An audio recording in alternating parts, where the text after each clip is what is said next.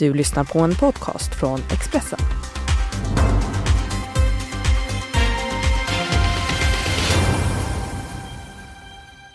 Påven ler och skakar hand och Barack Obama sällar sig till hyllningskören. Men varför retar högerns män och kvinnor ihjäl sig på Greta Thunberg? Härskartekniker och förminskning i gubbväldet Moderaterna, hävdar Anna Maria Corazza Bildt. Och en sprillans färsk väljarbarometer från Demoskop om partiernas läge inför EU-valet. Jag säger bara oj, oj, oj. Välkomna ska ni vara till denna fest som kallas Politikpodden, dit du är bjuden. Och idag är också Torbjörn Nilsson här, författare och politikreporter. Välkommen, Tack så mycket. Torbjörn, som alltid vet lite mer än alla andra och lite före alla andra vad som händer i politiken. Mm. Så har vi också Ulrika Schenström, tidigare pressekreterare åt Moderaterna och statssekreterare eh, åt Fredrik Reinfeldt på den tiden. Välkommen. Tack så mycket. Först då Ulrika, alldeles nyss, nyligen så blev ju din och Reinfeldts bebis, kan man säga det, nya Moderaterna. Nya blev avhängt i Moderaterna, nu är det bara Moderaterna. Hur sörjde du detta? Jag har inte riktigt sörjt just det där eftersom jag, ja, alltså hela historien kring ordet nya, det är ju en journalist som skrev New Labour och mm. hade väldigt lite stressig dag på jobbet, skulle hämta barnen och kom på att Reinfeldt och kompani kanske höll på med att göra New Labour. Men det är en, kanske ett helt poddavsnitt, vi kan prata bara om det där. Men hur jag sörjde, ja alltså det här med att kanske inte titta på reformer, inte titta på vad forskning och underlag, utan hålla på med loggor. Ja, mm. det kunde jag sörja lite. Det kunde du sörja lite, ja. Men du åt inte Kalles Kaviar nu när det var begravning? Nej. Nej, För det alltså skrevs jag... ju med kaviar. Ja, ja just det. Men, men, nu, nu, men, nu, är vi tillbaka in i de här konstiga loggorna. Ja, Däremot så var vi för roligt. att förändra det stora utanförskapet, eh, införa jobbskatteavdrag, eh, mm. titta på forskning, göra reformer. Du menar att det var viktigare än kaviar? Det var oerhört mycket viktigare än kavian. Och yeah. nya Japp, basta! Vi ska återkomma till både nya och gamla moderater i det här avsnittet. Men vi ska börja idag med att ta oss till Rom och lyssna på hur det lät, eller kanske ekade snarare, där under helgen som gick.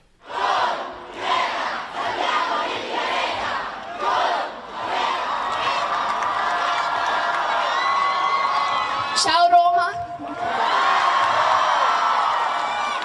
We children, we are not the ones who have created this crisis.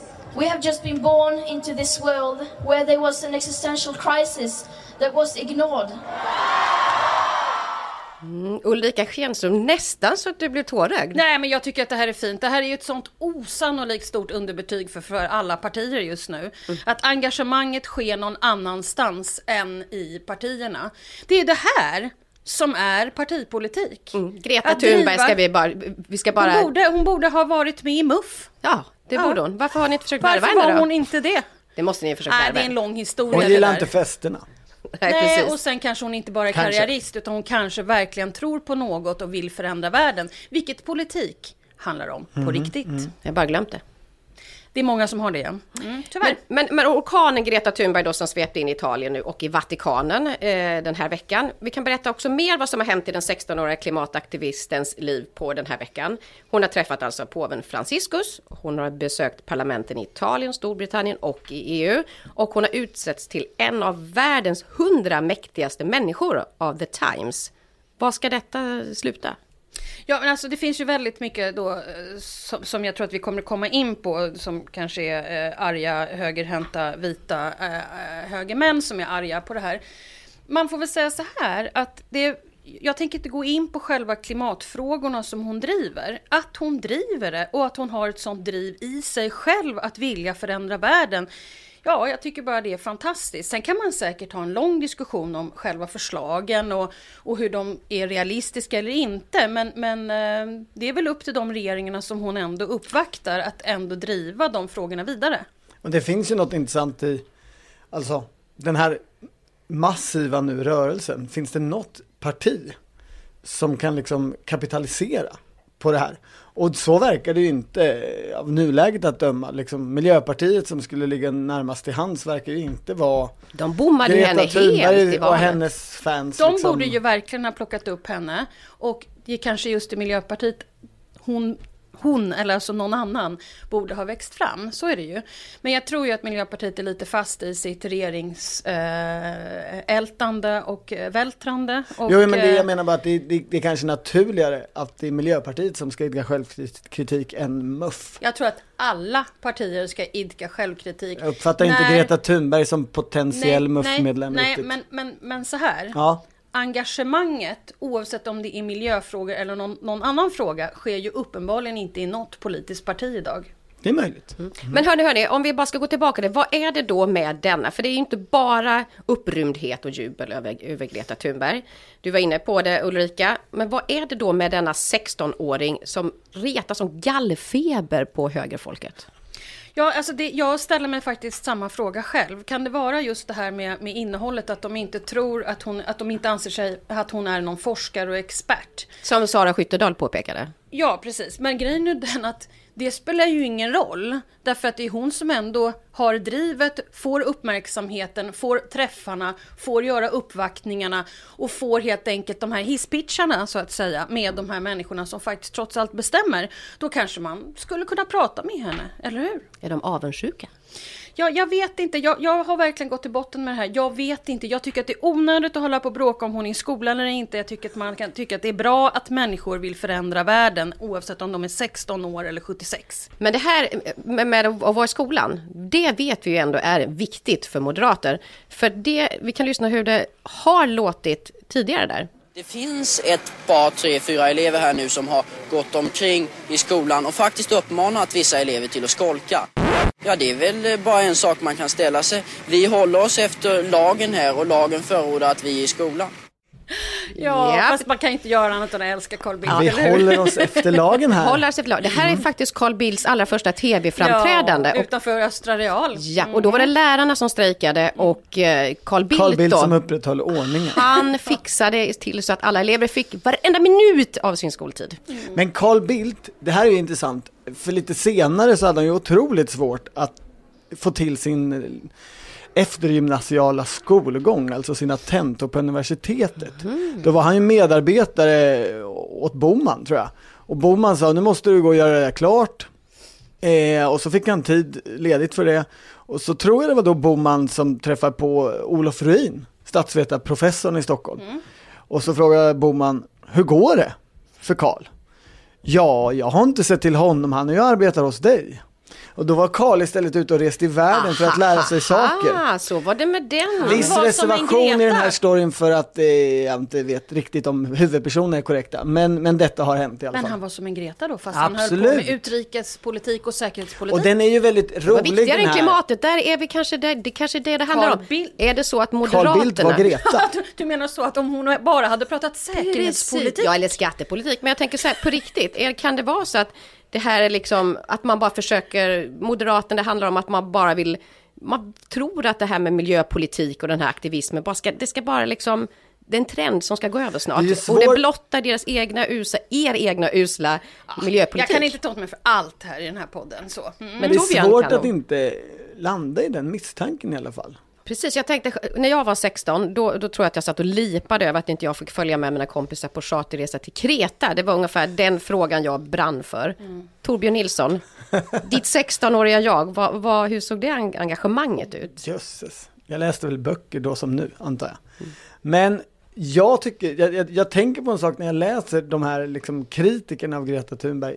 För mig så, så blir de otroligt mycket filmen Sopor. Jag vet inte om ni har sett den. Det, det var en, var en, länge sedan. Det var en, det var en liksom debattlång film som Tage Danielsson gjorde Just på det, det. Mm. jättefå månader, 81 och handlar ju egentligen om kärnkraften som han inte gillade då.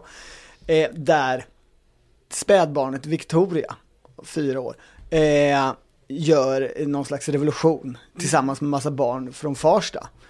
Och där har hon liksom klippt in spelade eh, partiledare som kommenterar händelseutvecklingen då när, när slottet ockuperas och så vidare.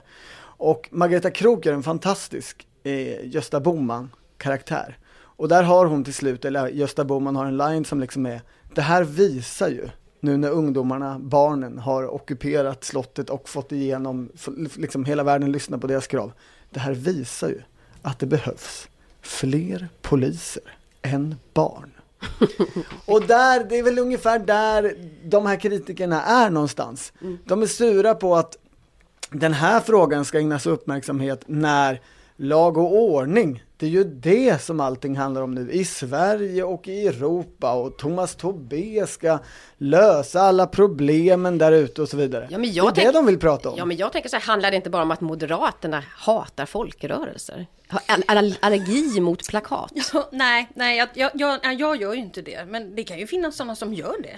Det finns Ja ju men och sen, inte. ni hade ju den här löntagarfondsstrejken. just det. 84, Ja, 82. 84 är det va? Är det- Ja, jag tror det är 82, men i 84. vilket fall. Vi kan bråka om det, Det är sen. ett tag sedan, men då var, då var ni väldigt många på gatorna. Det pratar ni fortfarande om. Jag, jag tycker det känns mer som det var hela, sven, hela Svenskt Näringsliv. Ja, okej. Hörrni, det får vi bråka Är vidare det om sen. Nej, Det är inte samma nej sak. det inte samma Panelen, Okej. panelen. Vi, vi ska fortsätta i eh, avsnittet här, Politikpodden. Vi ska fortsätta vår högersväng kan man säga, för det handlar vidare om ditt parti här också, Ulrika Schenström. Moderaterna, du, får- du får ta mycket här idag känns det som. Ja, jag vet, jag får ta skott för allt. Ja, Det men, händer ofta numera. det gör det. Mm. Men vi ska lyssna på hur, hur det lät när en, eh, stor, en annan stor kvinnlig profil inom Moderaterna blev intervjuad av Expressen i veckan som gick. Varför ska de här gubbarna sitta där och styra fortfarande och riskerar att drabba andra imorgon? De här gubbarna har fått mer kredit än skuld och de växer istället att minska i partiet och det kan jag inte acceptera. Så den förändring du behöver Moderaterna är att kvinnor ska stötta kvinnor på riktigt och inte utsatta en situation där de blir rädda för sin egen plats om de börjar stötta andra kvinnor. Ja, det var ju en ganska rejäl svar det här. Varför ska gubbarna sitta där de sitter? De får mer cred än skyll och så vidare, säger Anna Maria Corazza Bildt, som vi ju vet eh, petades från Moderaternas lista till det stundande EU-valet. Men jäklar, hon, det, det låter inte så vackert detta, Ulrika Schenström. Nej, och sen är hon ju, ska vi ju komma ihåg, väldigt osvensk. Så att det är klart att eh, hon, eh, hon vågar ju säga vad hon tycker. Vi ska ju komma ihåg att hon håller inte på och lägger orden så som väldigt många andra gör i den här eh, riskminimeringsbranschen som många av de här politikerna är i. Så det är klart att hon sticker ut extra mycket när hon säger sådär. Har det legat henne i fatet? Eh, jag tror att det är enormt bra att ha den, eh, den, det sättet, framförallt om man ska verka i Europaparlamentet. Eh, jag tror att man tar sig fram då. Jag tror inte man tar sig fram så mycket om man är väldigt försiktig och svensk, utan jag tror verkligen att det där har varit bra. Och det är klart att det också har varit naturligtvis irriterande för, för kanske både män och kvinnor som inte tar för sig så mycket. Det är ju alltid så att den som sticker ut lite mer blir alltid lite småmobbad sådär, för det är lite jobbigt att ha dem där i, i, i bland, mellan fyra väggar så att säga. Men hur viktiga är de för politiken då? Jag tror att nu pratar vi om Europaparlamentet och där tror jag hon har, har gjort enormt stor skillnad faktiskt och tagit sig fram väldigt mycket just på grund av att hon inte bara känner eh, eh, de nordiska länderna eller nordeuropeer utan väldigt mycket sydeuropeer och pratar väldigt många olika språk. Så det är klart att det är enklare att ta sig fram i den miljön där det handlar om att synas, ta plats och visa färg. Samtidigt fick hon, hade hon inte medlemmarnas förtroende då? Ja, jag vet ju inte hur det ser ut med medlemmarna utan då var det nomineringskommittén som jag ju då också reserverade mig i. Eh, och eh, jag höll ju ett litet brandtal för, för Anna Maria på den nomineringsstämman. Där jag inte riktigt förstår varför man tar bort en person som faktiskt får kryss. Eh, och väldigt många kryss dessutom. Knyt, knyt blusen för Anna Maria Corazza Bildt, Ja. uppmanade du Ja. rent av. Ja, jag tycker att om människor vill ställa upp, eh, uppenbarligen drar till sig väljare så förstår inte jag riktigt. Sen kan det ju finnas andra, jag menar jag har suttit i flera partiledningar i Moderaterna. Det finns många olika ställningstaganden man måste göra för att människor ska stå på olika valbara platser, självklart. Eh, och, eh, och så. Men då måste man ju också föra en diskussion med den personen det gäller, vilket jag upplevde att man inte riktigt gjorde. Och det har jag också sagt flertal gånger, att det är det som framförallt gjorde mig irriterad och arg, var ju inte bara att det var Anna Maria, för det finns ju många andra kompetenta kvinnor på den listan. Utan det handlar ju om att man måste ändå trots allt tala med människor. Man kan inte bara ta avstånd från att ta beslutet. Men du skrev i en eh, krönika Ulrika, du jämförde, du, pratade inte om ett glastak utan om ett glasgolv Ja. som krossas extra lätt av stilettklackar som går Ja, på bestämda plats- steg. Tar man plats och säger vad man tycker så blir folk rädda, nervösa och det brukar oftast ut, ut, utvisas eller eh, märkas i hur folk beter sig och då ska man oftast bort. Man ska helt enkelt platsa. Och det tror jag är väldigt svenskt. Därför att i andra sammanhang om du kommer ut i Europa så är det framförallt den som leder som, som får folk att uh, vilja följa. Medan vi är lite tvärtom i Sverige. Torbjörn Nilsson, känner du igen den här, Anna Maria Bildt pratar också i den här intervjun om härskartekniker, förminskning, förödmjukning och förtal. Mm. återigen, ingen vacker bild av jämställdheten. Nej, det vad, känner du igen den här bilden? Ja men att det finns ett, ett, generellt sånt strukturellt problem är ju ganska uppenbart om man tittar på eh, de två stora partierna har haft till slut lyckats eh, ha varsin eh, kvinna som partiledare. Det gick inte särskilt bra för någon av dem. Eh, det kan man ju förklara på massa olika sätt men en inte oviktig del är eh, internkritik och internt motstånd av, av delar av respektive Eh, parti. Det hade både Mona Sahlin eh, att arbeta mot och eh, Anna Kinberg Batra hade det. Men bortom det så är frågan om det liksom finns ett specifikt moderat dilemma. Eh, är Moderaterna särskilt dåliga på att premiera kvinnliga politiker? Det tycker jag är en fråga som är, som är lite, lite svår att svara på. Men, men den är intressant om man till exempel läser just Anna Kinberg Batras bok som kom ut här mm. rätt nyligen. Så, så är hon ju inne väldigt mycket på det där. Utan att riktigt liksom prata om det egna partiet. För det blir ju förstås klurigare när man är i ett parti där många har under lång tid drivit liksom tagit viktig ställning i att jag ska inte vara feminist. Detta ska jag inte kalla mm. mig. Men, men, men där skedde ju saker liksom under nya Moderaterna. Anders Borg blev väl han var feminist. Pappafeminist som Ida Ölmedal som var här ja, på, på Expressen barn, ja. eh, skulle kallat det. Men han, han, han ändrade sig ju under det att han var finansminister. Eller kom ut som feminist. Mm. Jag menar, på något vis så tänker jag vad gäller representationen i alla fall, högst upp så är det, i Moderaterna så hade man ju jättelänge, det är ju historiskt liksom ett parti för jordägande storbönder också. Och man hade en princip väldigt länge om att man skulle alltid ha en bonde som vice ordförande, antingen förste vice ordförande eller andre vice ordförande. Och det är som att i början av 80-talet när, när Ulf Adelsohn blir partiledare så är det som att man bara skiftar. Man lägger av med den här principen att det ska vara en bonde med i presidiet. Och så för man in, det ska vara en kvinna i presidiet. Och sen dess, med undantag av Anna Kinberg Batra då, så har man liksom alltid haft några kvinnor, oftast från landet eller kommunalråd i någon kommun någonstans, som andra eller kanske ibland förste vice ordförande. Men, men, ja, lite, ja, men. Men offrades, eh, offrades Anna Kinberg Batra hårdare liksom? Tuffare för att hon var kvinna? Alltså det här skulle vi kunna prata om hur länge som helst. Både ja och nej skulle jag säga. Men till syvende och sist så tror jag ändå trots allt att det var opinionssiffrorna. Eh, är man nere på 15-16 procent eh, två år före ett val så tror jag det fanns eh, betydande krafter som, som blev oroade. Men sen finns det säkert massor med saker på vägen dit och varför det blev de siffrorna som eh, där folk kanske satte käppar i hjulet just på grund av att hon var kvinna. Men i slutändan tror jag ändå att det handlade om opinionssiffrorna. Men du Ulrika, då, du som ändå du själv lyckades jobba dig upp till toppen och var under en period Sveriges mäktigaste politiska tjänsteman. Upplevde du också det, att du inte du blev backad av andra A kvinnor? Absolut eh, gubbar och andra, eh, jag ska, säga, jag ska inte säga ordet gubbar, jag ska säga män i 35-årsåldern är inte trevliga människor om man jobbar tillsammans med dem. Och jag tittar inte på dig nu för att vi jobbar inte tillsammans, men, men män som är i 35-årsåldern har ännu inte slappnat av i karriären. Jag skulle säga att gubbar är supertrevliga, älskar farbröder, för de har slappnat av, de håller inte på att göra karriär längre. Andra kvinnor är förfärliga mm. mot varandra. Hur de sätter käppar i hjulet, framförallt om andra kvinnor syns. Och det här får man inte säga, för då är man ju en jättedålig kvinna som säger det. Men faktum är att jag har upplevt mer, eh, mer problem med kvinnor eh, som man själv har försökt hjälpa än jag har upplevt män och då säger vi män som är över 55-60 skulle jag säga. Mm. Men du, du är avgående ordförande ju i yes. M-kvinnor, eller för yes. M-kvinnor. Eh, hur har du liksom, har du känt att du har haft möjlighet att liksom förändra på den här Ja, det var därför jag försökte ta kulturen? så stor plats som möjligt för att hjälpa Anna-Maria. Men samtidigt var det för Jessica Porfjärd, Arba Kokalari och Jelena Dranjanin som också står på listan.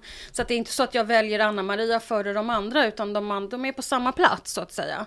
Men man kan inte inte hjälpa en kvinna som är i nöd. Och så många kvinnor som ändå har åkt ut ur Moderaterna och det är ju sällan det är någon annan kvinna som står där på barrikaderna och försöker hjälpa till. Och det tycker jag det är, det är ett systerligt eh, måste skulle jag säga när man ser någon eh, som om någon skulle hända någonting på redaktionen här på Expressen.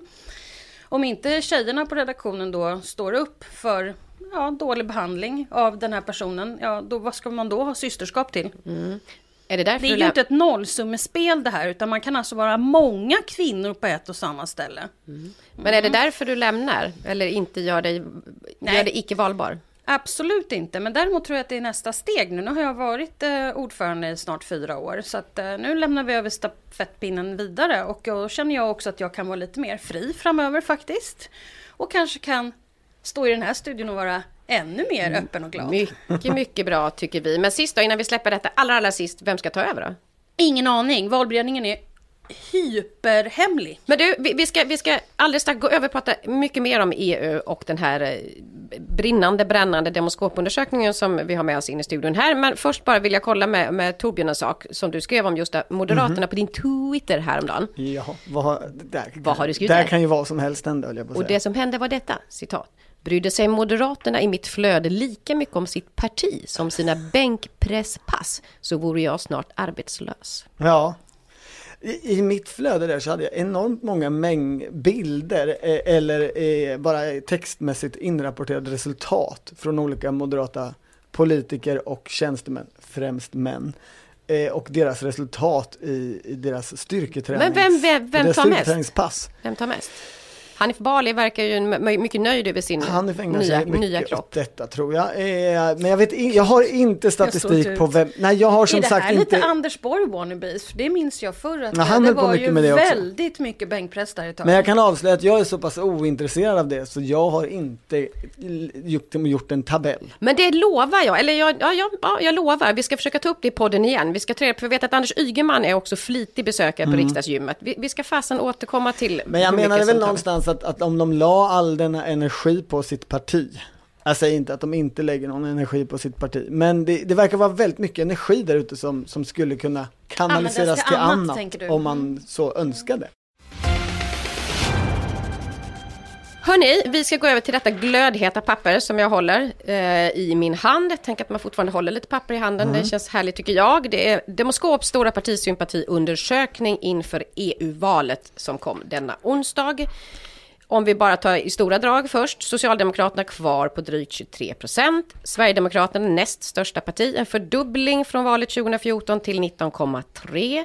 Moderaterna rycker 3 procentenheter till 17 procent. Och Liberalerna under spärren 3,3. Torbjörn Nilsson.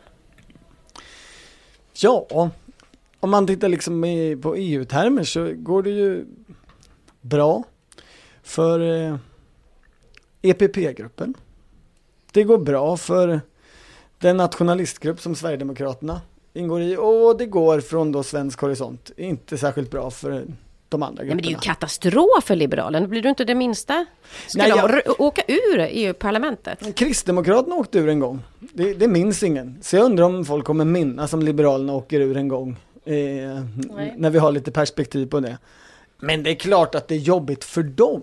För för dem, Liberalerna, så är ju eh, Bryssel liksom, eh, om inte den heliga graal så i alla fall, vad heter det här palatset som eh, Arthur och de, eh, de här riddarna sitter runt. Det är ju så att säga det finaste av fina, det är ju, det är ju där det verkligen De händer. kampanjar ju nu som Sveriges mest EU-vänliga parti. Ja, Lycka till på färden. Mm, men jag är Ulrika? inte så säker, alltså, det är en hel månad kvar och jag är en, en obotlig cyniker. Eh, Ja, alltså jag, jag, tror inte riktigt att de här siffrorna kommer att gälla i valet faktiskt. Mm -hmm. Det tror inte Vilken jag. tänker du på då? Nej, jag tänker på allihopa faktiskt. Det är nog ändå så att jag tror att de kan byta lite väljare med varandra här om jag ska vara riktigt ärlig. Ah, shoot, berätta. Nej, men jag tror nog att Liberalerna kan få en del eh, Europavänliga väljare från ganska många eh, olika grupperingar som ändå känner sådär att ja men de här verkar ju i alla fall gilla fredsprojektet. Den typen av personer. Plus att Liberalerna tenderar att gå och rösta. Mm. Det här är en sympatiundersökning, det är inte en röst, eh, det är inte något svar. Eh, och Moderaterna är dåliga på att gå och rösta, Liberalerna är bra på att gå och rösta, Kristdemokraterna kommer ju alla gå och rösta för att nu är det ju så roligt allting. Ni förstår. Mm. Du vet, alla partier är uppsving, då är allting kul. Ja, men du, ehm. du borde ju stå här och vara jätteglad då med tanke på, på Moderaternas Jag är glad, men jag är ju då en ja, cyniker. cyniker. Just alltså, så, så att jag blir ju aldrig glad för något Nej. förrän jag har sett resultatet. Så här är det upplever jag, om man som i, i min yrkesroll så har jag det, det uppdraget att jag pratar med en massa politiker hela tiden. Så frågar man dem hur, hur det kommer gå för deras parti och det finns en stor grupp som alltid säger det går åt helvete. Alltså för det egna partiet.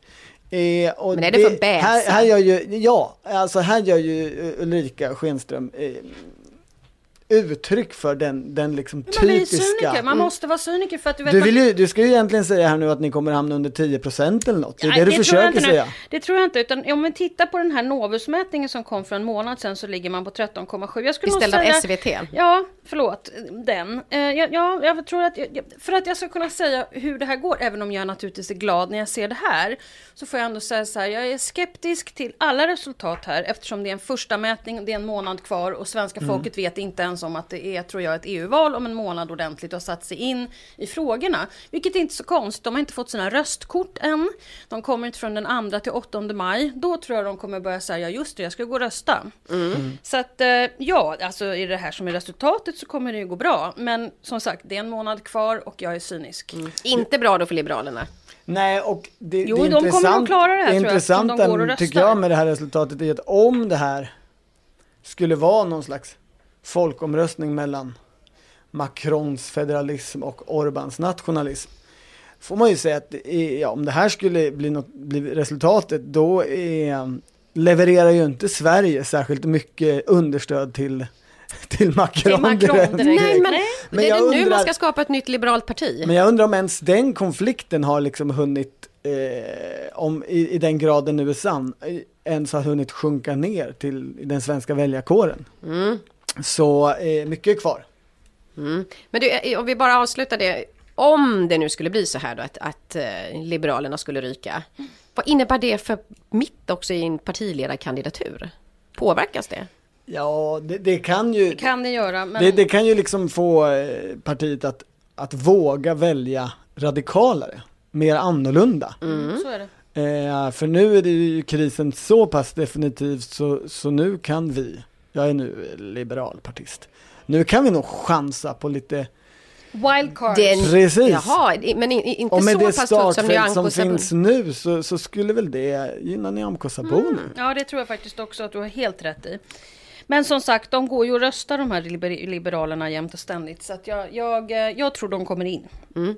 Men och, kom ihåg att det här är dagsfärsk eh, analys. Så att det är alltså dagens analys, inte morgondagens. det är dagens analys och slutordet får bli, ska de då döpa om sig till Nya Liberalerna? Ulrika ja, kanske, ja, alltså kommer de med bra reformpolitik då får man heta Nya. Tack ska ni ha Ulrika Schenström och Torbjörn Nilsson för att ni gästade Politikpodden denna ljuvliga aprildag. Och kram och hej till alla ni som har lyssnat. Tack! Tack, tack! Hej, hej! Du har lyssnat på en podcast från Expressen. Ansvarig utgivare är Thomas Mattsson. Snart startar vår stora färgfest med fantastiska erbjudanden för dig som ska måla om. Kom in så förverkligar vi ditt projekt på Nordsjö Idé och Design.